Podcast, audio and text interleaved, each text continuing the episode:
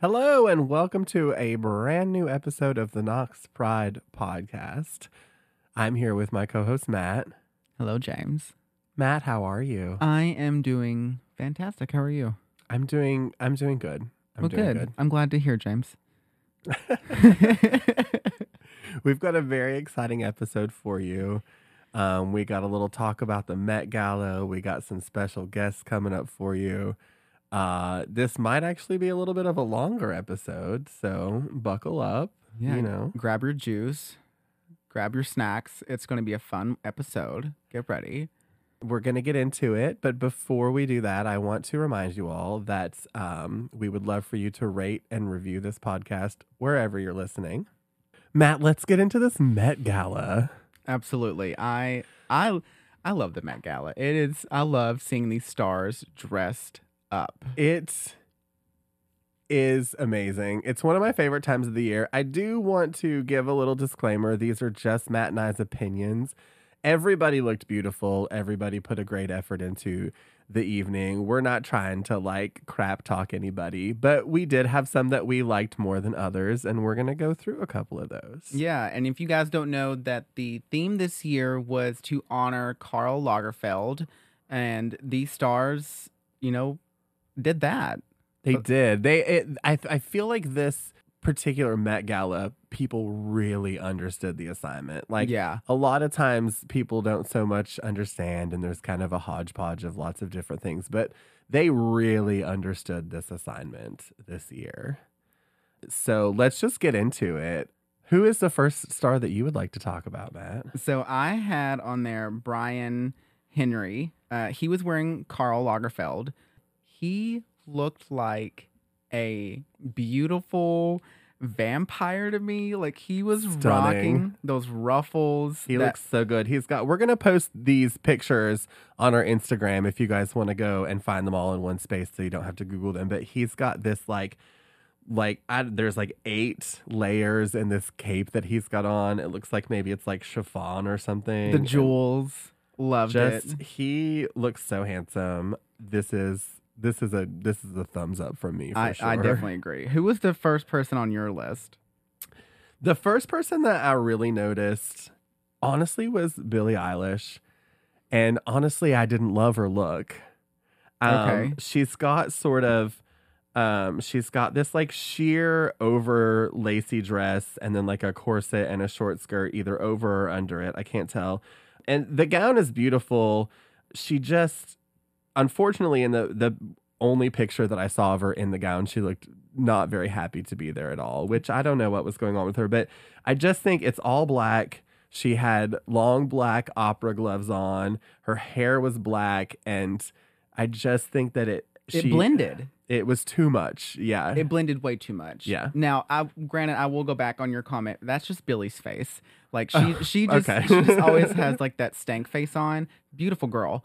But yeah, I do agree. It, all the black was just too much, and it blended too well that you couldn't really like define Yeah. what she was wearing. I, I feel like if the gloves had maybe just been to the elbow and not all the way up to the shoulder, or maybe if she had like, you know, she's known a lot for like pops of color in her hair. If she had just had a little bit of one tiny bit of color somewhere, it just it was just too dark for me. I didn't love it. Yeah, so it was it was a faux pas for me. So let's talk about my next good one.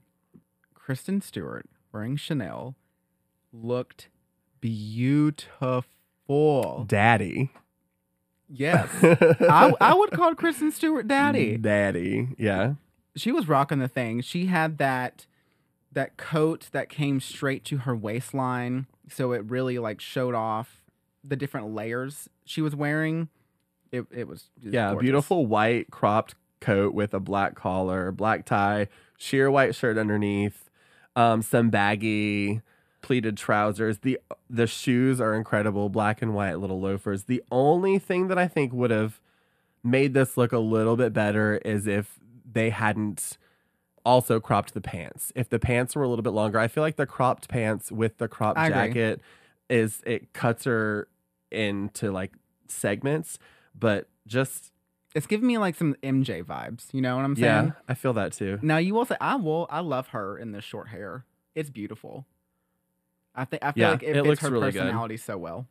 Uh, so somebody that I thought just was gorgeous and blew me away was a singer that I was not familiar with before this, but um, her name is Ava Max, uh, and she's in Christian Siri- Christian Siriano, and it's just like this beautiful white gown with this huge tulle train, so much tulle, and then this like overlay on the top that's Beaded. off the shoulder, beaded to the gods. Um, and then just like white hair that matches the dress, red lips. She just looks gorgeous. It was beautiful. I it it's almost like giving me like some Elsa vibes. She was she was rocking that pure white everything. It was it was super pretty. I I didn't honestly didn't know who really who she was either.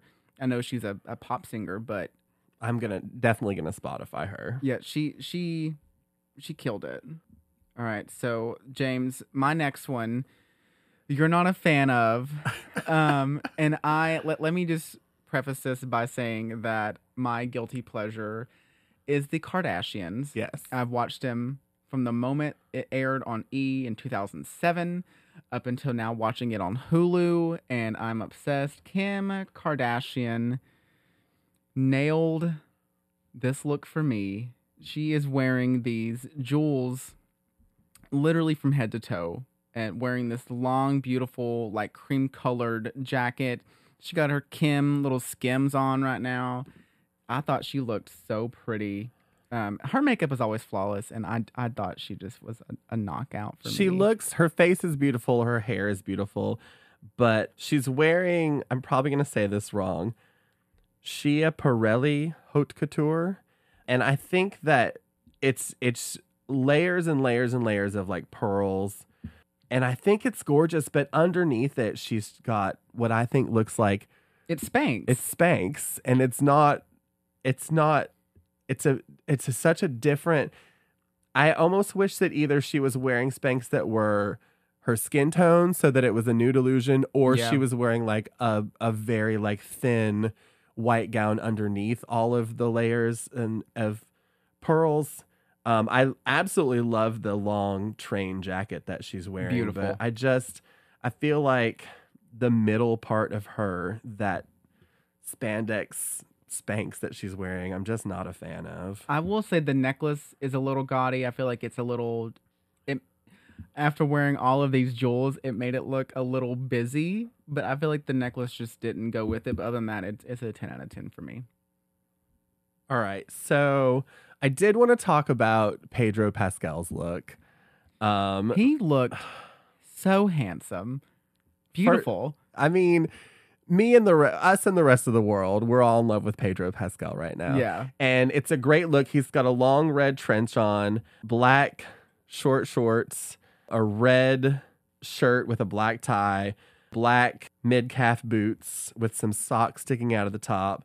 And the thing that the thing that I love the most about this outfit is that it's all Valentino, and Valentino uh, was. I mean, I guess you would consider him a, a rival of Karl Lagerfeld um, and a competitor in the fashion industry. And I'm not sure why they picked Karl Lagerfeld to honor in the first place. He Yeah. has a long history of being homophobic, racist, fatphobic.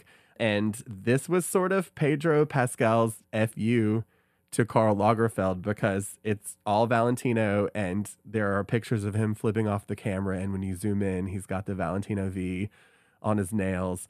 And so he just got even sexier to me because he stood up and he was like, Why are we honoring this guy? But he did it quietly and subtly, you know? yeah. I I think he looks beautiful in red. Uh, Yeah. and then, and then the whole statement it just ties it together. You know what gets me about him is that freaking smile of his. It melts my so heart. much. I just can't like not look at it and like not smile. And it's ugh, just a gorgeous creature he is, and I I'm very envious.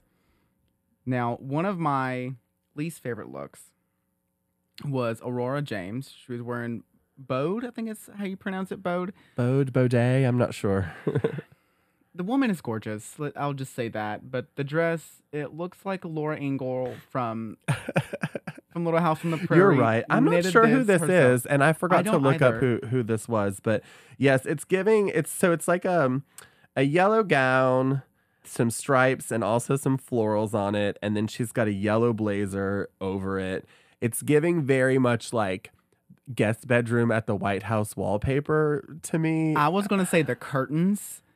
It, yeah, it uh, looks like curtains, curtains. at the at the White House. if, if you look at the top, like where her uh, her breasts are, it's it looks like it's it's got like these little balls hanging off of it. It looks like it's a top Yeah, of like drapes. I feel like if this was like a cute little like romper or something, it would work, but it doesn't work as a gown for me at all. No. I'm not I'm not a big fan. Yeah, I, no, I, Sorry, I seen that. Aurora, you're gorgeous though. Yeah, it was just not not working for me.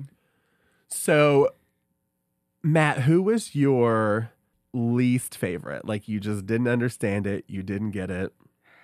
I, we're gonna have very conflicting views on this. I know. we already discussed this. So it's it was Janelle Monáe. They I just didn't understand. I didn't understand it everything was very oversized. It that was the point. no, it I think those shoes are so on trend right now. I love how big the shoes are.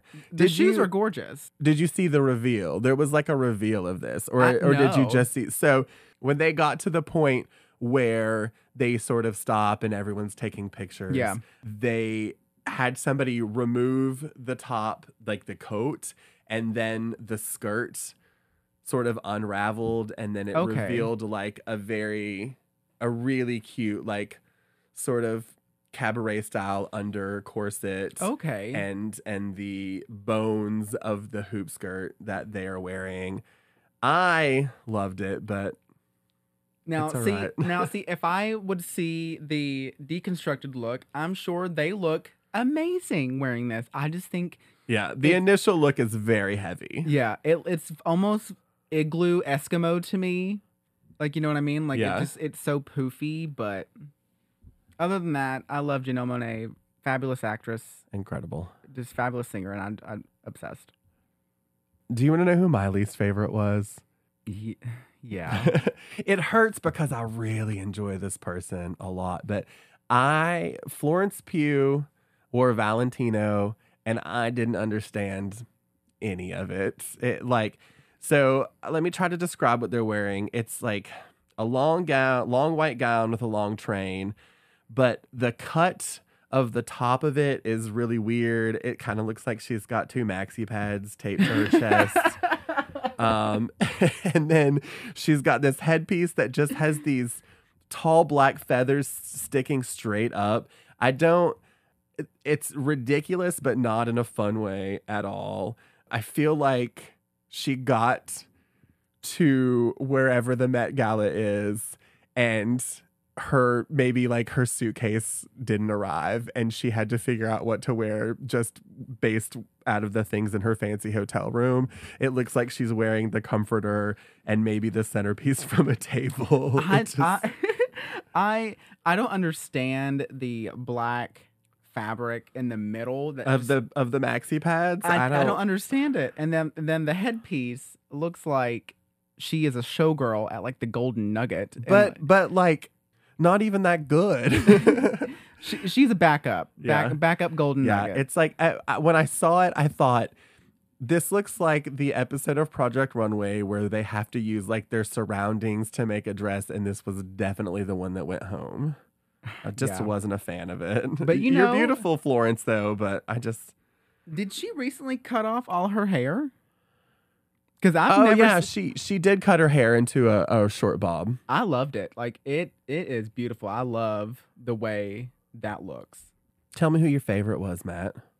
Jessica Chastain in Gucci. She looked gorgeous. I loved it. I love that it was like this lace uh top uh over her breast and then like it had like this almost like a nightgown feel to it. It was very flowy. It had like a uh the the top of the dress really kind of ended like probably like mid thigh and then it kind of draped a little bit more and I thought she looked beautiful. She's wearing those gloves up to her elbows. It it was Her alabaster skin is just so great against that black, that sheer black.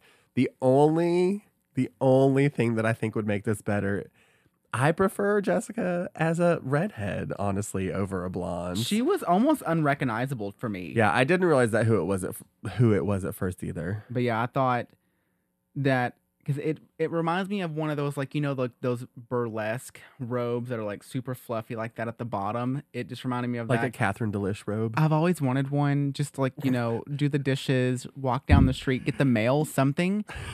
And it, it, We're gonna make that happen for you. it is it made me fall in love with Jessica Chastain all over again.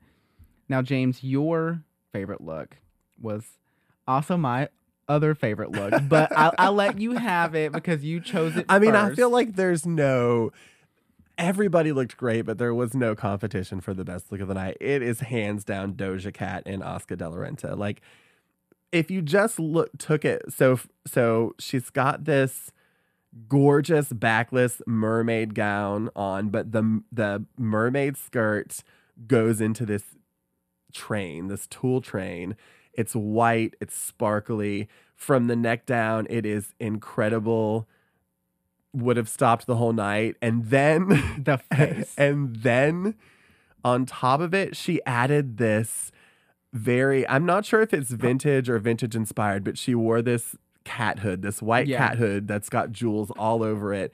And she has put a prosthetic on her face to make her look more cat like. yeah, And she just looks stunning. And for the rest of my life, I'm just gonna imagine that Doja Cat is an actual cat I hope she is. she it's just so beautiful and it's like it is the perfect blend of camp and glam. Yeah. Like you cannot tell me that she was not the most beautiful person who walked this red carpet. You're right. But also she's got a cat face on. Yeah. you know, like it's just so it's so incredible. yeah, Doja Cat, Miss Dorisha Kitty, you Dorisha are- Miss Miss Dorisha, you just nailed it. Like that was my best look of the night, and I I noticed that a lot of other celebrities were dressed as cats or um, something like that. You know what I'm saying? Like Yeah, I don't know how that relates to Karl Lagerfeld. I don't either. I guess he liked cats a lot. It, uh, what's his name? Jared Leto. Yeah, was full cat, which I thought was so weird, but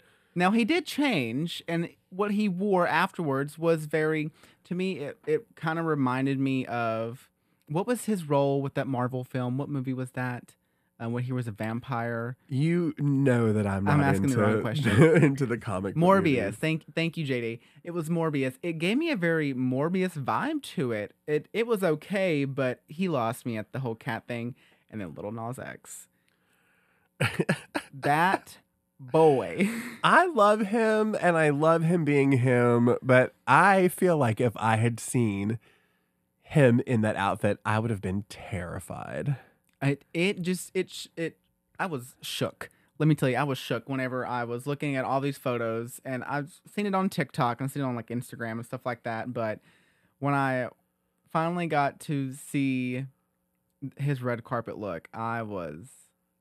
It was the most. I, it I- was like a glittery sleep paralysis demon. I, I just, it was too weird.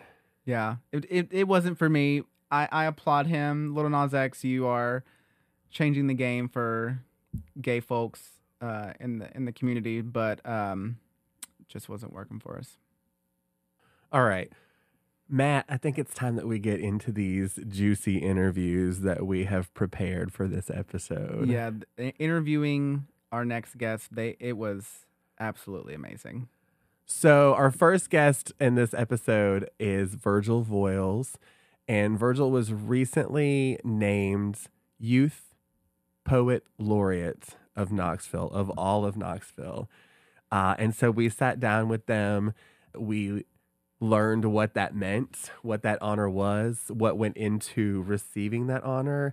And they also read the one of the two poems that they wrote and read that acquired them this honor. So I hope you guys enjoy us speaking with Virgil, and I hope you get to know them like we did. Virgil, welcome to the podcast. Hello. We're so happy to have you. We're really excited to have you. You are the first youth that we've had Oh, on our podcast. I'm so special. yes, you you are the the shining star. Woohoo! and you have recently been named Knoxville's Youth Poet Laureate. Congratulations. Congratulations. Can we get a round of applause sound effect, JD? Yay. So we're gonna. That's so long. Yeah. Don't edit that out. um, so we're gonna get more into what um, being youth poet laureate means and things like that. But uh, the first question I have for you is, how long have you been writing? You're 16, right? Yes, I'm 16. And when did you start writing? Okay, I've been writing like stories for my entire life. Like, I have this little like notepad from when I was four ish that has the first ever story I ever wrote that's about my sister coming to visit. And it's really cute. It's terribly drawn. I But it wanna- does I want to read it. That's so cute. Um, I'd like to see that, please. Yeah, it's somewhere in my house. But so as long as you can remember, huh? You've Yeah. just always been a writer. That's incredible. But I started like poetry specifically in very early 2021 because I took a creative writing class and we did poetry and I loved it so much. Like you took a creative writing class at school, Mhm. or okay, awesome. Mhm. I don't. Th- I, they didn't offer that kind of thing at my school. I think we had one, but it was, I don't know. I don't, I don't think it was like a popular thing, quote unquote. But like, it's I always found like English class or literature class like really fascinating because all of like we got to read like you know all of like the books throughout history and stuff like that, and then like my teacher would let us watch it. Um, 'cause- Oh, because of the book, Stephen King, yeah, because yeah. Stephen King, and so we we spent a whole week watching this movie because obviously it's like 18 hours long. So we had to break it up. But I, I used to love, I used to love those, those classes. Like they were so much fun. I enjoyed English a lot, but we didn't. My school was a very math and science school, math and science and football. So Ugh. yeah, yeah, yeah, the, all of that. I mean, I love math. I'm I'm a nerd, I guess, but I I love math. What's funny about me is that I am so bad at writing essays. Like, so bad. Like, But Like, poetry so just bad. comes like natural to you. yeah. Do you Like- think it has something to do with like having to write something that someone else tells you to write versus what you yourself want to write? I have no idea, but if and I've always been like this, if you ask me a question like a prompt for an essay and you tell me to just talk to you, I will talk to you for like an hour, but if you tell me to write it, I'll write you one paragraph. I don't know why. I've always been like that. yeah, that's interesting. Yeah, but then I can write pages. I have like a 5-page poem about one thing. So I don't know why my brain does the things it does. I have tons of things that I started to write Mhm. that I never finished. I don't know if I've ever actually finished anything I started to write. I feel like sometimes like I'll like there's some like poems I guess you say like in my notes on my phone because it just like randomly came to me one day. I'm like, oh, I like that, and like s- it always happens like when something like profound happens in my life, like whether it's good or bad, like it will just come to me and I wrote it down. I was like, oh, this is cute, but I'm like. I would never let someone else read what I wrote because I'm like very self conscious about it. But I don't know. Thanks for my TED talk. now I want to read what you wrote, Matt. Maybe, maybe one day. So, Virgil, besides uh, writing poetry, what are some of your other interests? I like everything that has to do with art ever, like ever. Like, Drawing, painting. yes, drawing, painting, music, movies, writing, and any of them. I play two instruments. I play guitar and ukulele, and I write songs and I sing. I did choir for like five years, and I'm in the musical, and I act. I was in the play at my school this year, and I draw, and I just finished a painting today for my AP Lit class, which is weird that we did painting in English, but it's for extra credit. Um, and I've taken art classes since freshman year. Yeah, all of them. So, just back to back, like just Yeah. talents is coming out. Talent everywhere, well rounded. When I was 16, I was like writing band lyrics on my jeans. I wasn't doing any anything even close I to mean, I'm do, I do that too. I mean, I guess I did like theater and stuff like that too, but I wanted to. You just did the Crucible, didn't you? Mm-hmm. Who did you play? I played John Willard, which is the tiniest role. He's the marshal. I love it though. I wanted to come see you. It didn't work out, but I did want to come see you in that for sure. I'm just like blown away by how much you do. It makes me feel like I need to reevaluate. I know. I was Myself. never. I was never so artistic. Like growing up, like I would doodle, but that was really about it. But I was again just a total nerd, and it was I was either reading or doing. I don't know, joining math club and like doing stuff like that. Were you, I- were you I- in math club? I was. Oh my. A mathlete? Uh, yeah. I don't. It's not appropriate for me to talk about what I was doing when I was 16 years old right now. So Not in front of a We'll- we'll child, just- James. We'll just move on. um, so tell us what the process was like becoming Knoxville's Youth Poet Laureate. So it all started. I wrote this poem called 91 Miles that I loved. It's my uh, pre-mentioned like five-page poem, and I I was very proud of it, and I loved it very much. And I went to my creative writing teacher. Her name's Miss Saranovsky. She's a very big mentor person in my life, and I said, "Hey, I wrote this. I really want to submit it somewhere. Will you help me look for different competitions and contests to submit it to?" And we sat down and we found the this competition together. And I submitted it, like the day submissions were due because Me. I had only found out like five days prior and I procrastinated because I do that. And I submitted it like at nine o'clock the day it was due. And I I didn't really realize like how big of a deal it was until I looked more into it after I'd submitted and I was like, oh, like this this is a thing And then you were like, no going back now. yeah. um and after a month or a month and a half, I got an email that said that I'd made it to the semifinals and I was in class and I stood up and jumped around and all my friends gave me weird looks. oh, absolutely. I would have done the I same would, yeah, thing. Like I would have done a cartwheel if but I yeah, knew yeah, how. not the weird looks, but I would have got so excited. yeah, I would have. Yeah. What? How many people were in the semifinals? Well, that's the thing. I expected it to be like six, ten, fifteen. There was three of us. Oh, so it was like Yeah. not really the semifinals. It was like the final There were, final. supposed to be, there were supposed to be four of us, and one of the girls didn't show up, and so there was three of us, and it was a Zoom meeting, and it was me and the two other girls and Wa- Rhea Carmon, which is who runs the entire program and is the current um, poet laureate for Knoxville, who's amazing, by the way.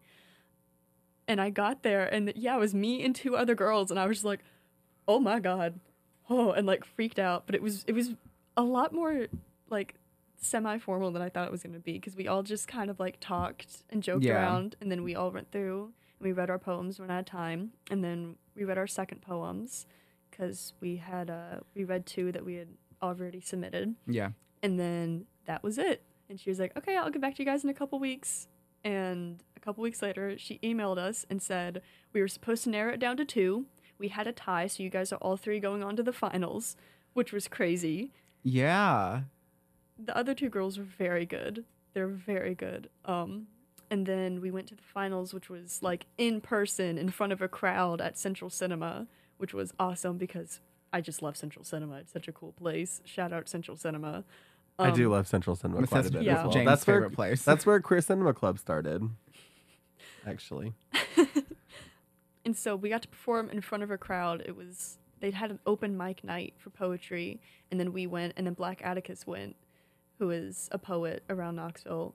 Um, and it was mortifying, but also very fun because I'd never gotten to read in front of a crowd before, and it was very, it was a very unique experience to have a crowd like, mm, yes, preach it back at me I love because that. they did, and it made me so happy. That's amazing. Yeah, because I remember James showing me the video of you reading your poem, and from the moment it started, literally had chills all over my body. And I seen those people like reacting to you reading your poem, and I was like, this is like, like what I've seen in like early 90s shows where they're like snapping and like stuff like that. I'm like, this is like, this was like fulfilling my fantasy right here Like- watching this. like poetry night at Central Park. Is yeah, that what you're saying? something like that, or like Sabrina the Teenage Witch. She's at a coffee shop, you know. But like it, no, it was truly amazing watching you read this poem, and it from the time it James showed me, I was like, yeah, just literally chills. All Well, Matt, body. maybe you should read your poetry somewhere Yes. sometime. No, I'll, I'll read it to myself in the mirror.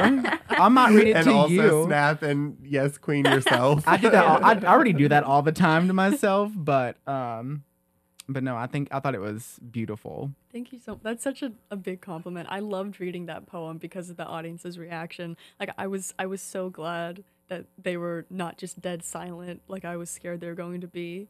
Yeah, it was it was really scary. There's this there was this one part where my hands were shaking so bad like I couldn't read my paper and I kind of like mess up and I was just shaking so bad because I was like oh god because I have terrible stage fright. Yeah, Yeah, it was it I'm was- with you. Yeah. yeah, I hate talking in front of crowds. Yeah, I can like talk to my friends. No, you you literally are an MC, so I don't want to hear that. But like literally, I can't. Like I can talk to my friends, but you put me in front of people like more than ten. No, I'm I'm deer in the headlights right now. Yeah, it was very nerve wracking, but I got through it and I was I yeah. Did It they announce like fun. the winners that night? They did not. That so finals was the 27th, which was a Thursday, and then Sunday, the 29th, we went to the rec center Mm-hmm. over here downtown and they announced it and we all read a poem and it was also another open night mic night for youths. And then after everyone went, she announced the winners. And that was amazing. I was so excited. I kicked my knee on the table so hard. And so there's the video of me going like, "Yes, ow!" as I got up. So, with now being Knoxville's um, Youth Poet Laureate, what are some of the responsibilities or fun things that come with the honor? there's a lot of very fun things. Like, for instance, the day that I found out that I won, I also found out that there was a cash prize, which no one told me about. That's an extra bonus. Yeah, which was a fun little surprise for me. Right. Are you allowed to tell us what the cash bonus was? That's it's inappropriate to talk about money. Okay. it was at least five the dollars. We'll six, say the that. 16 year old being the, respe- being the voice of reason here. All right, Yeah. you're right. But one thing that I'm there's a few things I'm very excited about. I get to do a lot of community work, and so Rhea Carmon told talked to me, and she said that I get to choose an area of focus that I want to work with and a part of the community, and I really want to try to form a um, a writing group for the youth of the Pride Center and the Pride community Yeah. because I think that there are a lot of people my age who are like me who have a lot of things to say and maybe not the chance to say them. Um, and I really want to work with um, the youths of the the Pride community and get like a workshop together. Um, and we've talked about that and are kind of planning to do that. I love that. Yeah, Yeah. that would be really cool. That's definitely something you could do here too, for Mhm. sure. And uh, I was on the phone with Rhea Carmon a couple days ago, a week or so ago. And at the end of the conversation, she just kind of like tacked this on as a little like, oh, by the way, she was like, um, start compiling about 45 pages for uh, your book. And I said, my book? And she said, yeah, you're going to publish a book of your poems. and I hung up the phone and instantly sobbed because I was like, I get to do. I like lost it and I cried because I was so, excited. cool. It was such like a I did it and I made it moment. Like I was freaking out and I went downstairs. My parents was like, guys, I get to write a book and I'm so excited and like I feel so lucky and I, can't wait to yeah, read it. I know. I'm I'm ecstatic, to say the least. Do you want to continue to write like for a career or is it what you want to do when you go to when you go to college? Not in particular. I would. I mean, I would love to do it if it happens. Yeah. But my current plan is I really want to go into art restoration and preservation for museums and things like that.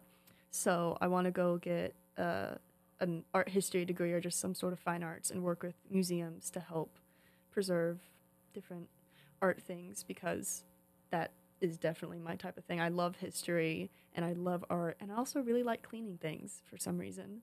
So it's a really good mix for me. Yeah, that's awesome. Just the complete opposite of James and I whenever we were your age. So hats off to you for wanting to do that. yeah, that's amazing. I'm a cool kid. Yeah.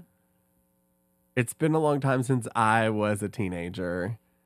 I can't even do the math. 1998 was the year that I turned 18. So, however many years that is, that's how long it's been since I was a teenager. I can't do math.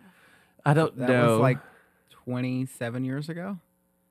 is that right? Yeah, because you're 40. 25. You- you- 25. JD is 25. laughing, laughing at our math. 25 years. That sounds that sounds right. Yeah. Again, close. again, the 16 year old knew the answer. No, my mom did. She showed me Oh. hands. yeah, I'm glad that your mom came with you. Um, the audience doesn't know this, but I've known your mother, Danielle, for quite some time. We opened the Hot Topic in West Town Mall together. Stop it. Yeah, that's, that's I love that.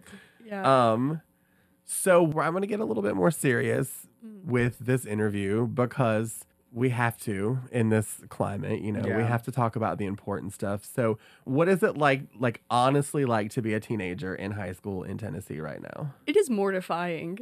It is absolutely terrifying because there is just so much badness happening, especially, you know, with all the school shootings and so much like discrimination against everything that I am. And um like a bunch of my my closest friends go to West.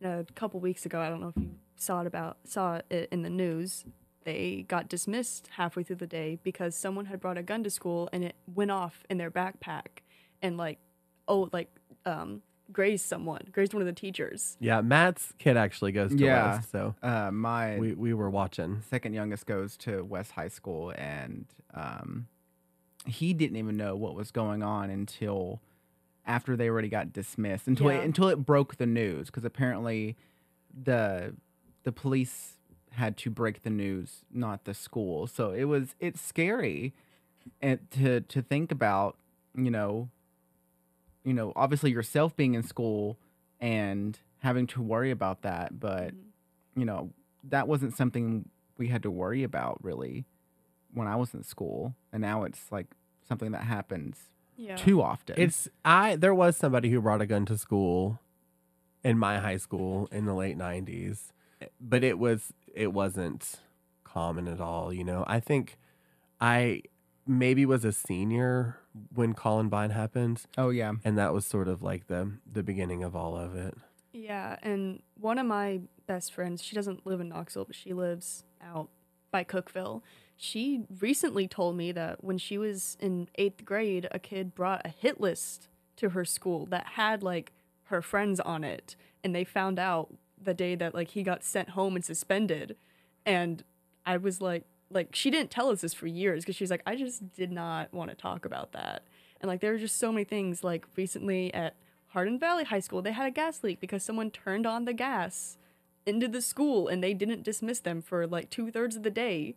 And there's just so many things that are just like crazy to think about that happen. But we should be protecting the kids from the drag queens. exactly. Yeah. That, that that that's our focus right now is is that but yet there is what over 190 mass shootings so far since the beginning of this year and our government is focused on letting the youth see a drag queen Yeah. or drag king perform It's 190 mass shootings. 131 of those resulted in four or more people wounded or dead. And we've only had 129 days as of today in 2023. So we've had more mass shootings than we have had days of the year, which is terrifying. Virgil, what would you like to say to people around your age who might feel a little lost or helpless right now? it's one of those things where everything seems terrible and i myself find me having days where i'm just like it's doomed we're doomed we're going into dystopian ages but i try to remind myself that there are people out there who are trying to help and there are people who want to fix things and help students and help me and people like me. And one thing that really gave me hope was um, the day that the um, the senators got expelled, and there was you know hundreds if not thousands of people outside the capitol rooting for them and they stayed there for like 12 hours trying to support them. And it was it was very inspiring to see a, a physical group of people who are trying to help and fix things in the many that are working against everything actively. And it's just you gotta look at the whole picture and not just the negative even if it is nearly impossible sometimes That is very that's very good advice. Yeah. I recently watched footage of Representative Zooey Zephyr return to the hometown that she represents. This was after them kicking her out and making her sit on a bench and do her work outside of the courtroom or the Senate room. I'm so new to politics, you guys. But um, there were just like thousands of people to greet her with open arms. And it is those things that make like, if I ever feel sad, I'm just like, let me just Google like people being supportive or, you Yeah. know, like that's, so with with all this you know with with everything with our legislator going on and with all the bans when it comes to drag and when it comes to uh, trans kids you know what would you like to tell lawmakers from your perspective it is just a simple fact. It is not an opinion. It is a fact that everything that they are doing, all these laws and these opinions that they're putting out and getting into people's brains, it will harm me and or the people around me. It just will. It already has. When they came out with the drag ban, all of my friends were freaking out because I have a lot of trans friends who were terrified to go to prom because they were like, I'm going to be seen as being in drag and I'm going to get assaulted or kicked out or suspended. And we were all freaking out because we were we didn't know what to do. It like, instantly it already has an effect, and it is. I think um, a representative from Iowa said it best that these laws they are going to kill children. It just it will. Things like this are going to lead to a higher suicide rate in trans and gay youths. It it's a fact. And I just it boggles my mind that they're just so ignorant and don't see it. Like I don't understand how these people who are supposed to be the ones protecting us and the adults in the room are just actively trying to hurt people and hurt children and the people that they're supposed to be protecting. It's crazy. Like ah I, I totally get it. Like it's it's it's crazy that the grown adults that are running our country are acting more like children than the children themselves when they are acting more grown up than the adults. Like it's it, it baffles me that they would do these things to kids. You know, like th- that's the thing that scares me is that these kids are our future, but they're trying to tie these kids down so they can't do anything. yeah. And that's the scary part is like they're trying to basically just just rule the world until every everyone's dead. Well, it's not going to happen because they definitely are messing with the wrong group of oh, people They are sure. playing with fire. Hmm.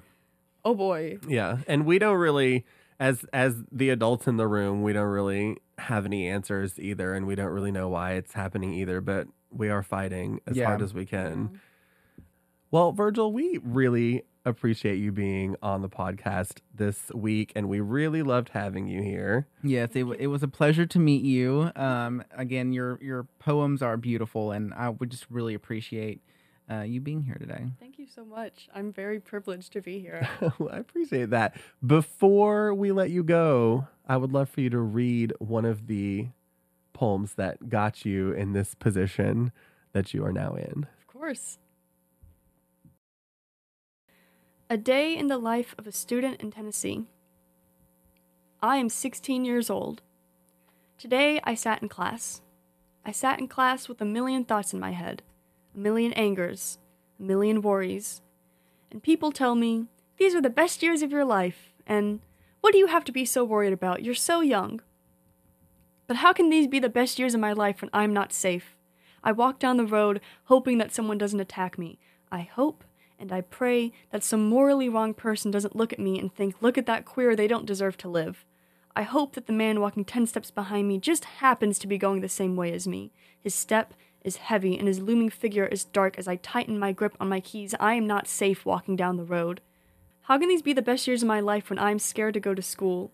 I get looks in the hall from my classmates. They stare at my bright hair and my loud clothes and they think they are different, so we must destroy it because that is what people do. They take what is different and they bend it and they mold it and they shape it until it isn't what it used to be. I'm not what I used to be. I want back who I used to be. How can these be the best years of my life when I have an escape plan in my head? There have been 21 school shootings this year. There have been 74 people injured or killed this year in school. If they are by the gym, I should be able to go through the window. But if they're on this side of the school, I will have to go into the closet. It is six inch thick wood. I will be safe, right? The teachers told us that I would be safe, right? Was that their last thought? The little bodies squished together in a dark closet, holding each other while crying. What were they thinking as they heard the slow footsteps make their way down the hall? The teacher told us that I would be safe. Open the door, step into the room. Did they stay silent as they opened the closet door? Did they cry out for help? Did they beg for their mothers and fathers? How can you say you stand for student safety, but do nothing to control the number of kids who are brutally murdered in their class? They were still learning their ABCs. They were still learning how to count to 50. They were still learning how to read. They had recess to look forward to. They had a family to go home to. They had a warm hug and a meal waiting for them. They had an entire life in front of them, and yet you do nothing but send prayers prayers, but send your condolences, but send your sympathy. They do not need sympathy, they need their children back. Do you not see? Are you that blind? Are you that ignorant? Why are we being left for dead? I am alive. I am here. I need protection. I deserve to not have an escape plan, to not be afraid to go to school. I deserve to be safe. Why have we been abandoned? Why have we been left on the side of the road? Why won't you help us? Can't you hear us yelling? Can't you see us waving our arms around? If I get killed on the street, or at school or at the mall or at a park, drop my body on the stairs of the Capitol so they will see the blood they are spilling. What an incredible youth that Virgil is. I still have chills, James. I can't imagine being that that vocal Yeah. and and that talented at that age. Like I I had started sort of started to come out of my shell at that point, but not like that. And I can't believe that that was their first interview that they've done, not only since they won Youth Poet Laureate, but at all. I think that was their first interview that they'd ever done. I I honestly feel honored to have them on the show. We I- had it's like an exclusive. it was. I feel like I'm like on the E channel or something. It was incredible. Now, before we get into our next interview, we do want to let you guys know that we did unlock direct listener support, and that link will be in the show notes. So if you can donate a dollar a month, two dollars a month, anything that you can provide to us will greatly help. It will go right back into the podcast and new adventures between Matt and I for you guys to be entertained by. And so our next guest is Winter.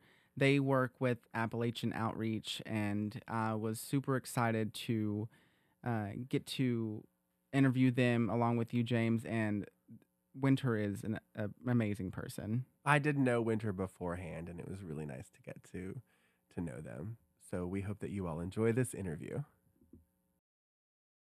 Winter, we are super excited to have you on the podcast. Welcome. I'm very excited to be here. Thank you so much for having me. Yeah, it's been a long time coming for you to be a guest on the podcast. So we're just super excited to have you here. We also, uh, this is sort of more like a youth podcast. We're very excited. We haven't had younger people on the podcast yet. It's just been us old fogies so far.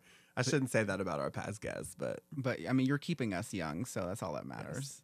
I'm 24. Is that considered youth? yes. Yes. Okay, well, I guess I am then. It- when when you get to 42 i consider matt youth still if you haven't hit 30 yet you are youth to me I have two months, so let's not get ahead of ourselves. then, then you'll really know what's up Anyways, uh, Winter, how was it growing up queer in Gatlinburg? So I might not be the best person to answer that question because I didn't have to deal with a lot of like the social stigma that was attached to like being queer. Yeah. um, because I wasn't like out or really knew that I was queer growing Mhm. up. Um, that was something that happened later in life. That a discovery that I made through just my experiences and, and what I learned by being exposed to things that I had never seen or, or heard before. Um, when I was younger, I really didn't know any like gay or trans or lesbians. Like I didn't know anybody that was in the queer community, and um, I just didn't have any exposure or any access to information of, of like Yeah. what, what being queer was. Um, of course, I was still queer, even though I had no idea what it was. Right. Um, like I was binding before I knew what binding was. Like I'm trans. I should probably preface by saying that, but I, I didn't know that there was like products that you could buy and like companies that their mission was to like help people do that safely. So I was like doing a DIY version of it and just like assuming that I was the only person in the world that ever did that Yeah. and um, finding out that like trans people exist and like that's a thing was like a whole realization for me that didn't happen until like my 20s which i'm only 24 now so it hasn't been a very long time Yeah. I mean, some people are late bloomers, you know, they don't really know who they are or what, you know, quote unquote category they fall into until they kind of have that aha moment and it just kind of comes to them, you know? Sometimes it doesn't happen until you're like in your 50s or 60s. It's it's such an interesting spectrum of of ages of people discovering Yeah. who they are for sure. Who were who were sort of like the first queer people that you remember seeing in media and like giving you any sort of like influence and things like that? Hold on i wrote this down.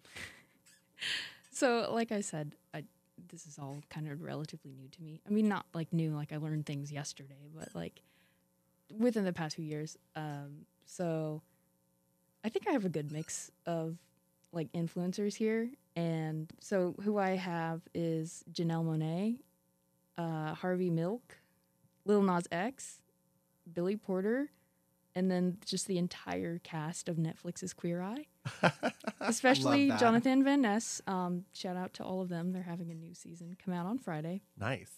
Uh, and then Billie Jean King. That's a good list. Yeah, that is a like there's a lot of different tropes, different types of people on that list. That's Yeah. really that's a good one. I was influenced by Lil Nas X when I was younger too. Just kidding. You know, he's only been like out on the scene for a few years now. So, I mean, I guess you're still I, young. I think him and I were coming up at the same time, so like we had that in common. yeah. oh, yeah. Well, that's good though. Like you know, you you can you know attach yourself to someone that's you know maybe not be in your area or a celebrity that will you know kind of help you awaken something inside of you to you know kind of like realize you know I don't I don't fit in this box that society should hold me in. yeah. Um, but Queer Eye, Jonathan Van Ness, that is my boo. I love Jonathan Van Ness so much. Unpopular opinion. I think there could be more diversity in the queer eye cast. I would like to see some fat representation there and maybe I mean I know that Jonathan Van Ness's NB, but maybe like a little bit more trans NB representation. But it's a good show and they do good things. Yeah. I agree with you. I've only known you for a little bit of time now, but I always wanted to know like what made you want to organize the Sevier LGBTQIA plus group that I've recently heard about. I also wrote that one down, but the only thing I wrote was spite. Oh, Okay. That sometimes that is all you need. no, no, I think that's a perfect answer. so um, it was like the height of the pandemic. Um, I was laid off from my job, so I was spending like an ungodly amount of time on social media and just like consuming news and just like doom scrolling and Yeah, like Doing- all of us were. yeah, dude, just what everybody was doing. Um, and we have these these Facebook pages that are called, called like Sevier County Speaks Out. All these county pages, people just go on and share information about the county and you know local businesses and whatever they feel the need to share. But there's also some like crazy like QAnon conspiracy people that would get on there and just spew all this like crazy like anti-vax like just insane stuff Yeah. and uh, there was one same sex couple that was looking for a photographer for their wedding. Mm-hmm. And they posted on one of those pages and asked for recommendations. And just like the hate that I was seeing in the comments of like people telling them that they were an abomination, they were like going to be damned to hell, and just all this horrible stuff. I thought, well, surely not everybody in my county, not all my neighbors are like that, right? So um, I just, I mean, I didn't think anything of it. it. It was just like, I had been admins on other Facebook pages before, so I was like, well, I'll just make a Facebook group. Maybe me and 10 friends will join. Yeah. And then it was like couple days went by, and I was like, oh, there's 500 people on here. Wow. And then, you know, in a couple weeks, it was like nearly a thousand. And I thought, I, I did not expect this. And at that point, I felt like I had a res- sense of responsibility to like Yeah. continue it and try to sustain that momentum. And just like seeing, because we weren't socializing like in person yet because it was still like Mhm. pandemic times. There was no vaccines or anything. So we would do like watch parties and just kind of introduce ourselves and just share memes and stuff back and forth. And it, it was nice. Um, but in the spring of 2021, after a lot of us got vaccinated, we're like, we need to see each other. We Yeah. need to be together in person. And there was like a dozen people showed up. And we were all like really socially awkward because we were super rusty from not seeing people for Yeah. a long time Right. And uh, it just kind of snowballed from there. We we kept coming back and and getting together, and more people would show up, and we would do different things, and um, it just it just grew. And I thought, well, I just I can't abandon this community. I feel like Yeah.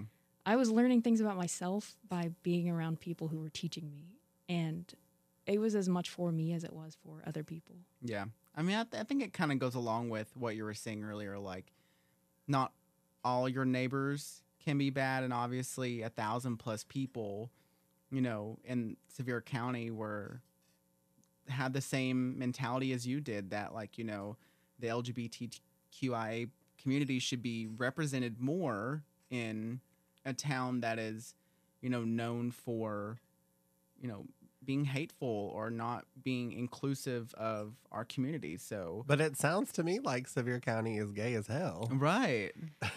It- we're trying. We're trying to make it as gay as possible. I love that. yeah, that's awesome. Yeah, because you were here at the market that we had this past Sunday, and uh, there was a um, petition that you that uh, you all were signing or getting people to sign for, and I thought that was absolutely great. I absolutely love that. Do we have time to talk about that a little bit? Sure. Yeah, absolutely. So, what we're petitioning is um, we have a, a proclamation that we have drafted and we submitted it to the county mayor's office asking them to recognize June as LGBTQ Pride Month in Sevier County. Um, we did that last month in April, and the steering committee that sets the agenda for the county commission meetings refused to acknowledge it or put it on the agenda to be voted on. So they couldn't discuss it or vote on it during the meeting, but that didn't stop us from showing up and speaking during the public comment section. Right. And uh, as you can imagine, that raised some concerns with some of the people of Sevier County. Like, how did they let all these queer people in this courtroom? We didn't even know. They look just like us. Right. We're not all mutants with that look like lizards. Like Right. we're actual people. So they heard us. They heard our arguments of why we think we should have Pride Month in Sevier County, and um, we said our piece. And then the next day, we resubmitted the proclamation to uh, be considered for the next month, I love it. which is this month. So on May 15th, we're going to show back up and speak during public comment again because yesterday was the steering committee meeting and they again refused to put the proclamation through to be an agenda item. So the petition is just supporting the adoption of the proclamation by the county commission, but we'll never get the chance for them to vote on it if they don't put it through. So Right. we have organized a rally uh, right before the county commission meeting. So um, May 15th at 4:15 p.m. we will be outside the county commission um, or the Sevier County Courthouse meeting at the Dolly statue uh, with our flags and our um, posters and everything, just in support of getting the proclamation recognized. That's incredible. I, I honestly, It's been an uphill battle, but we're not backing down. right. So you, I could be wrong, but have you recently merged with Appalachian Outreach? Is that what what's happened? So about a year ago, I joined the board of directors of Appalachian Outreach. Um, I thought that their mission was very similar to my own. Um, they're extremely grassroots, and they do a lot of like community work, like working directly with people who are in the most vulnerable populations of the community. So people who are homeless or in crisis situations or in need of some kind of um, help with like paying their utility bills or they're about to be evicted or they need food or transportation or something like that. Um, we're like on, kind of on the front line and, and help them directly with those needs. I actually have been the recipient of some help from Appalachian Outreach. A little over a year ago, I was hospitalized and I needed I needed help getting new glasses because I um, had I was found out I was diabetic in the worst way possible, which was being hospitalized with like 300 blood sugar. Oh, and wow. so it it drastically affected my vision and Appalachian Outreach helped me get some new glasses, which I've always been very appreciative of. Well, we, we're here for the community and anything like that. If somebody has something, please come to us, reach out, and we'll do everything we can to either solve that need or connect you with a resource that can. They're great. They're a great team of people, and Absolutely. You're great for being I feel very involved with that for sure. to be with those people. And so, when it comes to being involved with activism as you are and as as we are, what would you say to, you know, the younger generation or the youth that would like to get involved with activism? I have a few things to say about that. Um, the first thing is, I do not envy you if you're coming into this right now, um, because it is not an easy time to be starting out. Yeah. Um, just because of the polarization of our country, like it's very divided. Um, we have all these anti-LGBTQ plus bills and laws, especially here in Tennessee, and it's frankly a frightening time to be um, one of those people who are affected by those laws. Yeah. And also, uh, what am I? I guess I'm Gen Z, the generation after, so Gen Alpha. I feel bad for them because a lot of them went through like their last years of high school and some college during pandemic times where everything was completely disrupted and they didn't get a chance to like finish their childhood or like, Yeah. be kids because all this scary stuff started, started happening and it just you know compiled and it, it was just like a hard time um, but like also those people give me hope and i don't mean to be one of those people who like because I, I feel like we put a lot of pressure on young people Yeah. to I agree. like solve our problems like oh i have hope for the next generation like we can just hand off this issue and they'll solve it it's not you know i can't i've done all i can do and i'm tired so it's your turn now but i feel like we shouldn't wait for young people to save us i feel like we all need to save us I agree. And like I mean to your point, these people are like, you know, the older generations that are in office now, they're like, you know, we'll let the the kids handle it. We'll let the younger yeah people handle it. It's like, well, get out of office and then and then we can handle please it. step aside Right. That's the thing. It's thank like god for term limits we, we can't do anything. Some people don't. I'm I'm somebody who didn't care or pay attention until later in life. Not until really I got into my 40s. But I recently have been yelling this into the universe like there are so many people there there are so many states who are now trying to lower the legal age to buy a gun to 16 and i just think instead of yeah it's terrifying. But instead of lowering the age to procure a gun why don't we lower the age for voting? I would love it if we let 16 and 17 year olds vote. I think it would change quite a bit. Yeah. if they would turn out yeah that'd be awesome. Do you think they would?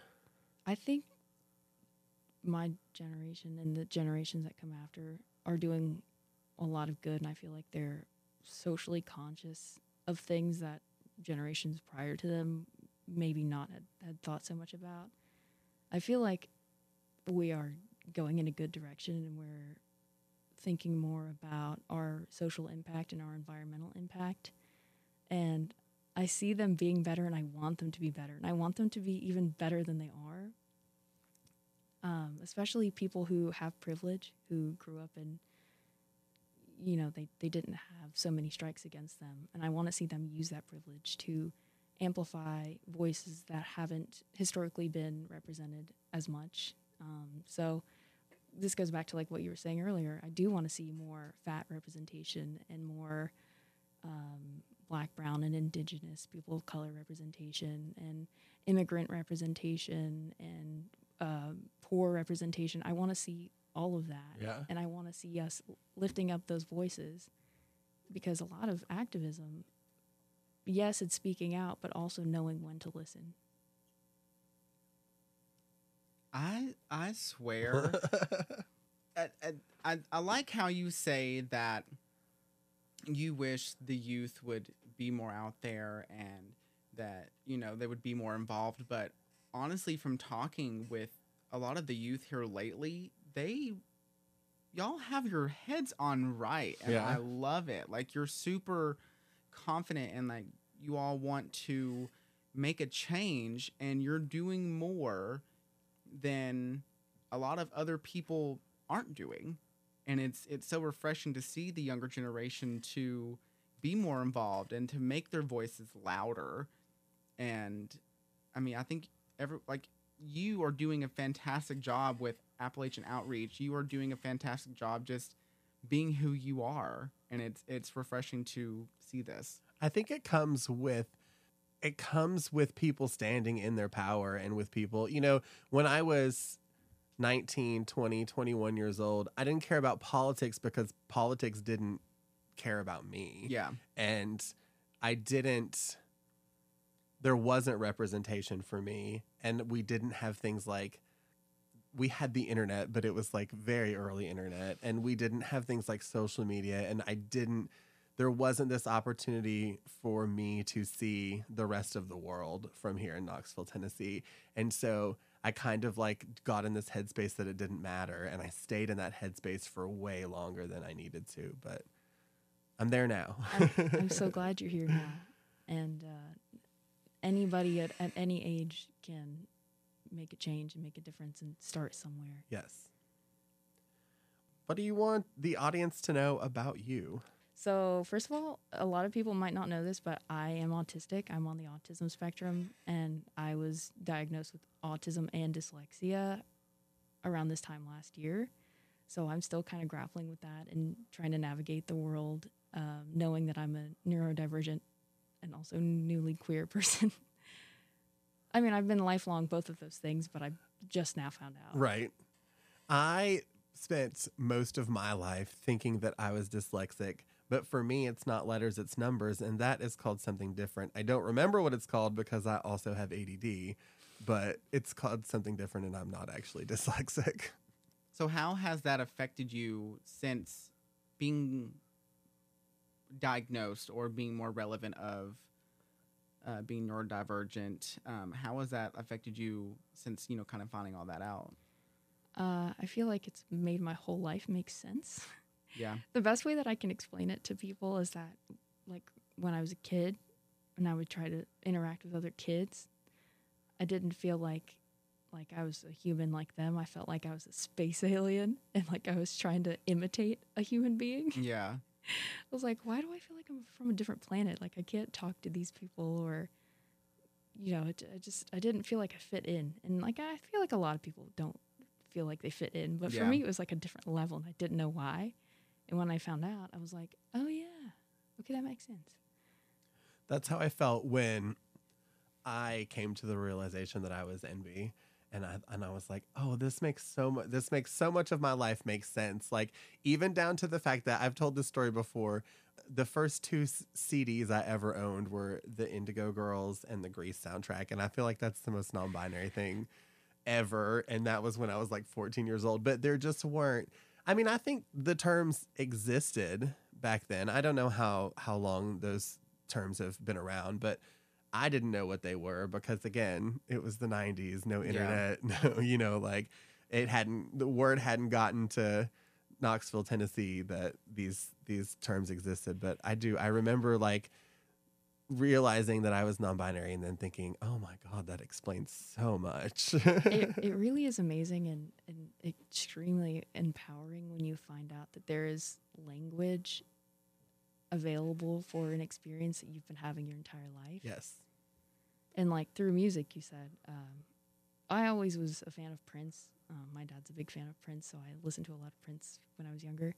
Um, and I was listening to a song, and he said, or they said, I don't know what Prince's pronouns are. We can't ask. Um, Right. I'm not a woman. I'm not a man. I'm something that you'll never understand. yeah. And that really resonated with me, not knowing that it was okay to like not be one of those things. Yeah. Um, so I think I've only been socially out as non-binary for like a year or maybe two years, but it was like the same experience that you had. It was like, oh yeah, this Yeah. makes a lot of sense.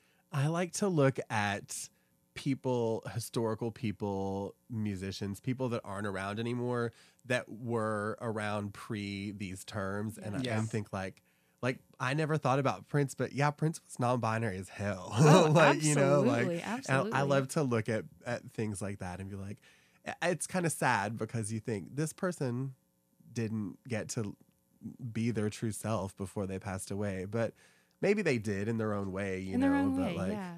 maybe that should be a segment on the podcast, like non-binary or I don't know. Well, I feel like that's what this whole episode has been. this uh, this is this is definitely the most like trans non-binary episode we've ever had. Oh, another which is really thing that I had written down that I wanted to share was that I'm transgender. Um, so I guess a lot of people don't know that about me because I can I don't like to use the term pass because I know it's outdated, but I don't know what the most updated terminology is. But I can uh, appear as a cisgender female, and a lot of people just assume that's what I am and that I use uh, she/her pronouns, but I don't. Um, he him pronouns. well, I use they them pronouns. Okay. But if you call me he him, that's fine too. Um, I, I wouldn't be offended by being mistaken by for a man because Yeah. men are great. I I um they them he him you, you I've got to you got to be pretty comfortable with me to throw a girl my way or a Mm. man my way but Yeah, definitely. I remember. Uh, I think the, the first gender affirming thing I ever did was the day after I graduated from high school. I chopped off 13 inches of my hair, wow. and um, I got all this pushback from people in my circle that were like, "Why on earth would you ever do this? Like, a woman's hair is her glory, and um, you need to grow your hair back out and be the woman that God made you to be." And I was like, Ew. I'm not interested in either one of those things. Actually, the first hairdresser I went to and asked if they would do that, she said, "No, I'm not cutting your hair like that. You're not going to look good like that." And I didn't.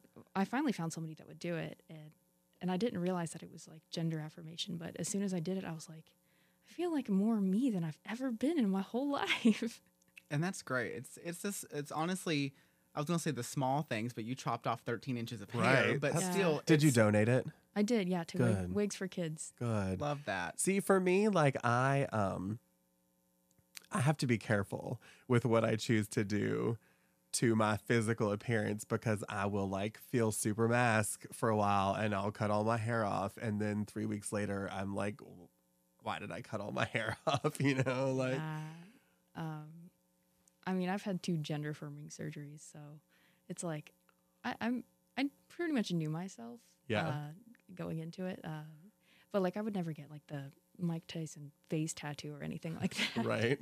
I fe- yeah, I feel like that's having a face tattoo. That that's a little far. I mean, that's not my. Matt, don't alienate anybody in our audience. You No, don't no, you don't no. know who's listening that has a No, face no, tattoo. Mike Tyson, if you're listening, I'm so sorry. Please not show up to my house.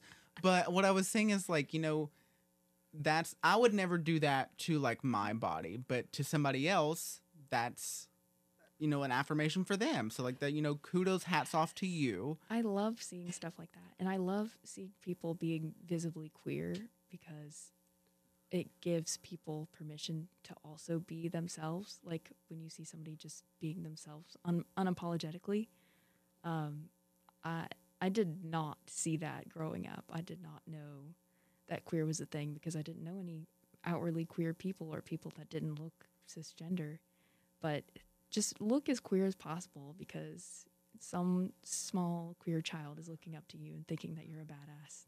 I love that. I agree. And now you're creating those spaces for people to discover those things about themselves, which is incredible. Yes, we're learning together, and I hope they're learning along with me because I- I'm learning every day. It took about I worked at South Press when she opened the big shop for a while.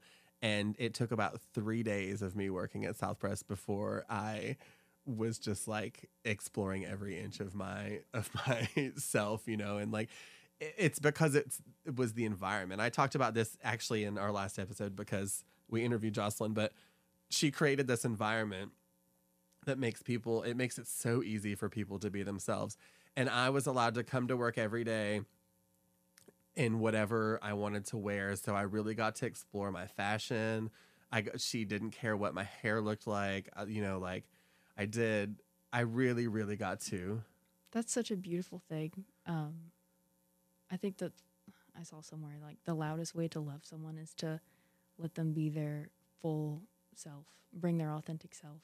i love that that's amazing yeah I mean, like when I started dating John and Dustin, like my prior relationship was toxic. Um, and when I when I was started dating them, I got to express myself more queerly and I loved it. Like I started painting my nails and I felt like I felt invincible. I was like, I, here I am walking around with my nails painted navy blue. do not mess with me. Baby couldn't tell me nothing.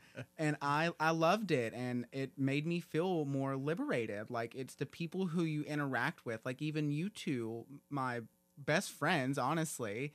Like it's it's incredible that people that come into your life can drastically change it for the better. And it has been beautiful ever since. That is beautiful.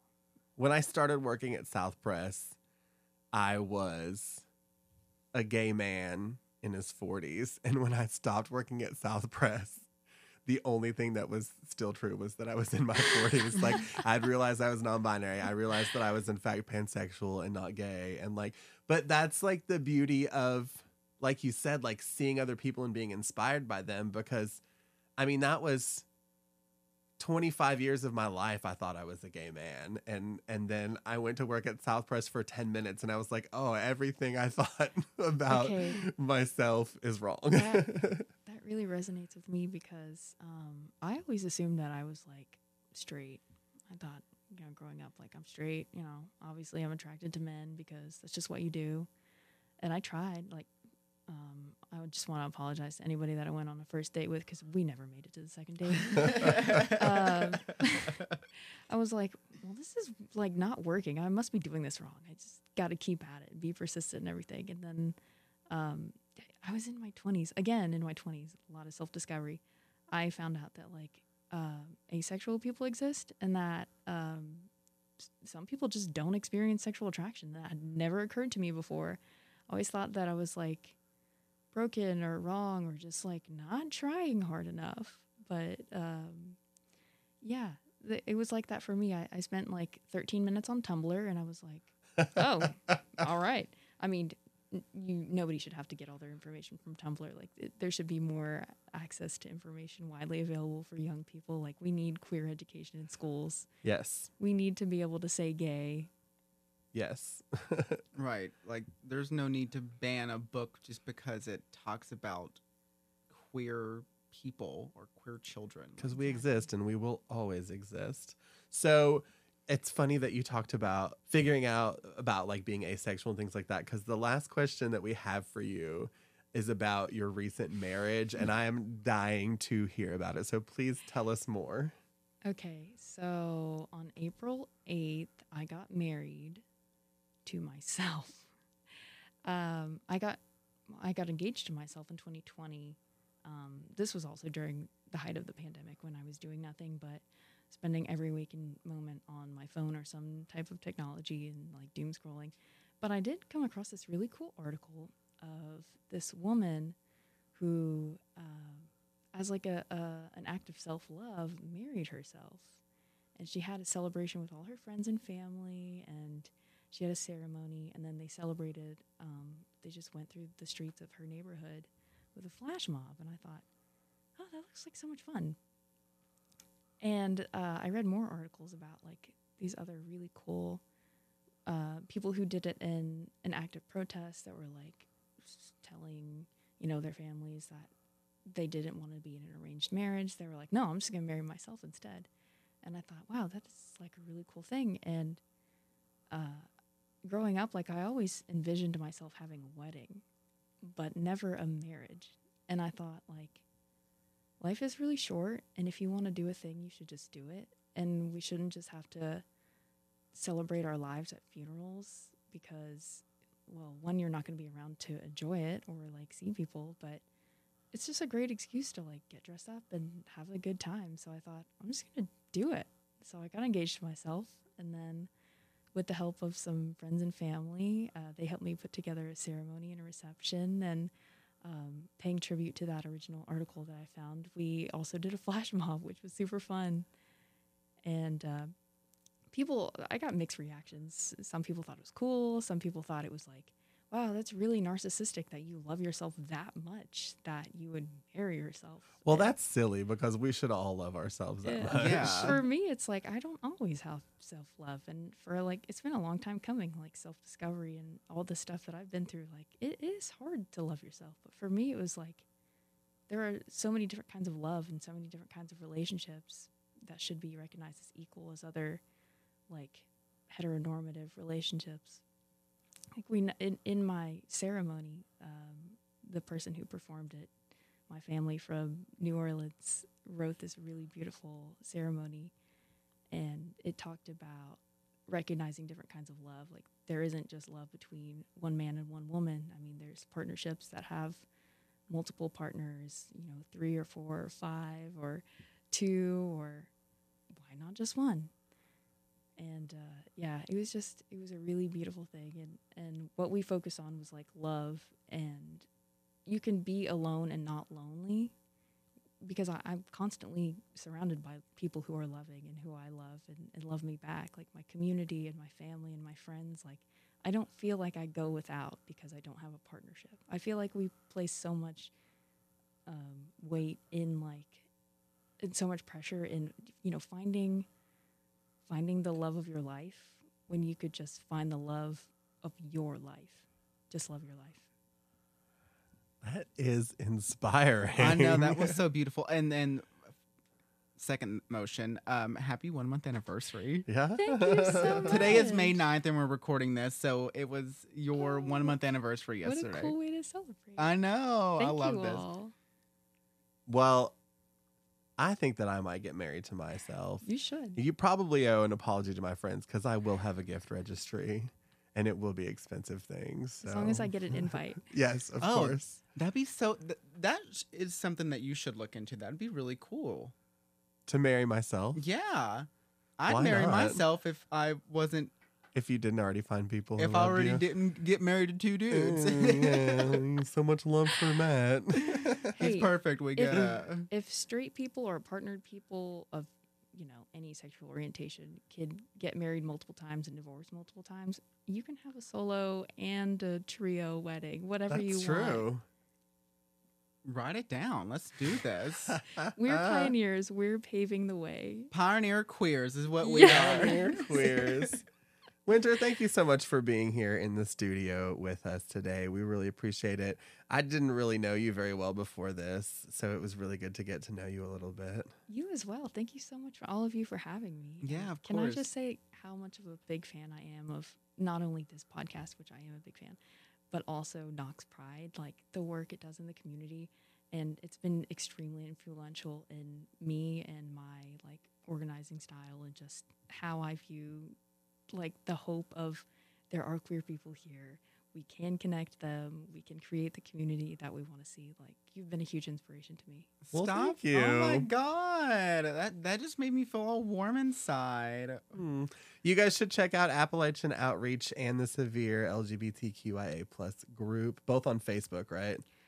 Yes, Facebook, Instagram, we have websites. We're all over the place. Excellent. Well, thank you, Winter. Thank you.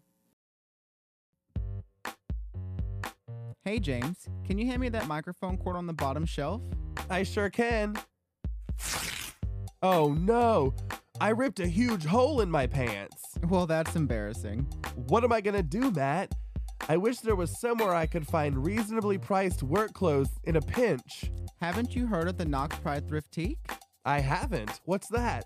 The Knox Pride Thriftique offers unique vintage finds and your everyday clothing and accessory needs. Plus, every dollar spent helps fund programs at Knox Pride. That sounds pretty great, Matt. What are their hours? The Knox Pride Thrift Thriftique is open Monday through Saturday, 11 a.m. to 4 p.m. Stop in or visit knoxpride.com for more information.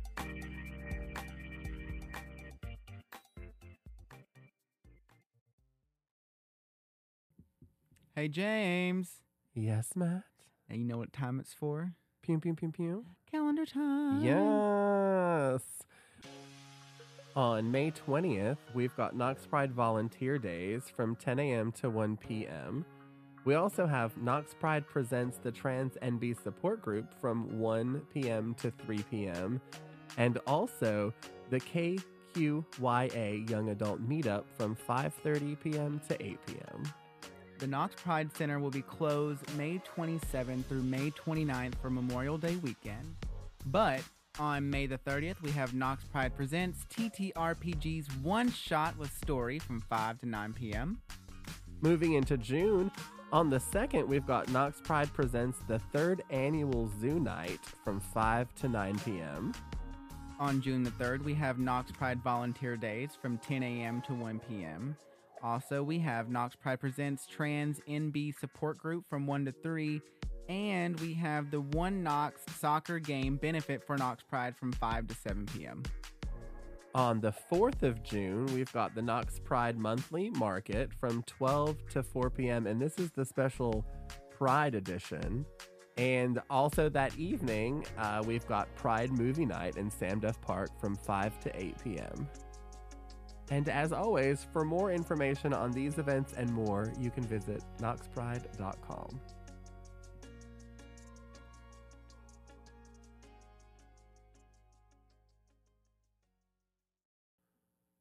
Well, thank you so much for joining us for another episode of the Knox Pride podcast. Um, I do want to remind you that we would appreciate rating and reviewing of this podcast, especially if you're listening on Apple. Those numbers really count. And also, I want to remind you guys that we would love for this to be as listener driven as possible. So if you have any insight, any questions, any ideas of seg- for segments, guests, anything like that, uh, please email podcast at knoxpride.com. We would love to hear from you. James, it was an honor recording with you today. Yes, thank you for being here in the studio. And thank you, JD, as always. And until next time, We see you. we hear you And we love you.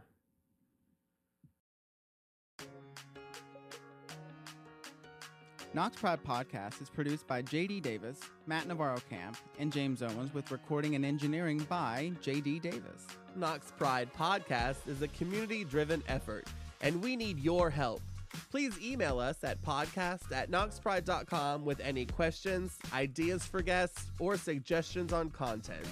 And don't forget to follow us at Knox Pride Podcast on Instagram and TikTok.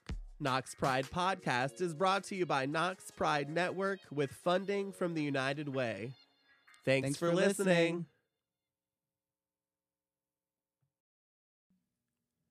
The views and opinions expressed in this program are those of the speakers and do not necessarily reflect the views or positions of Knox Pride.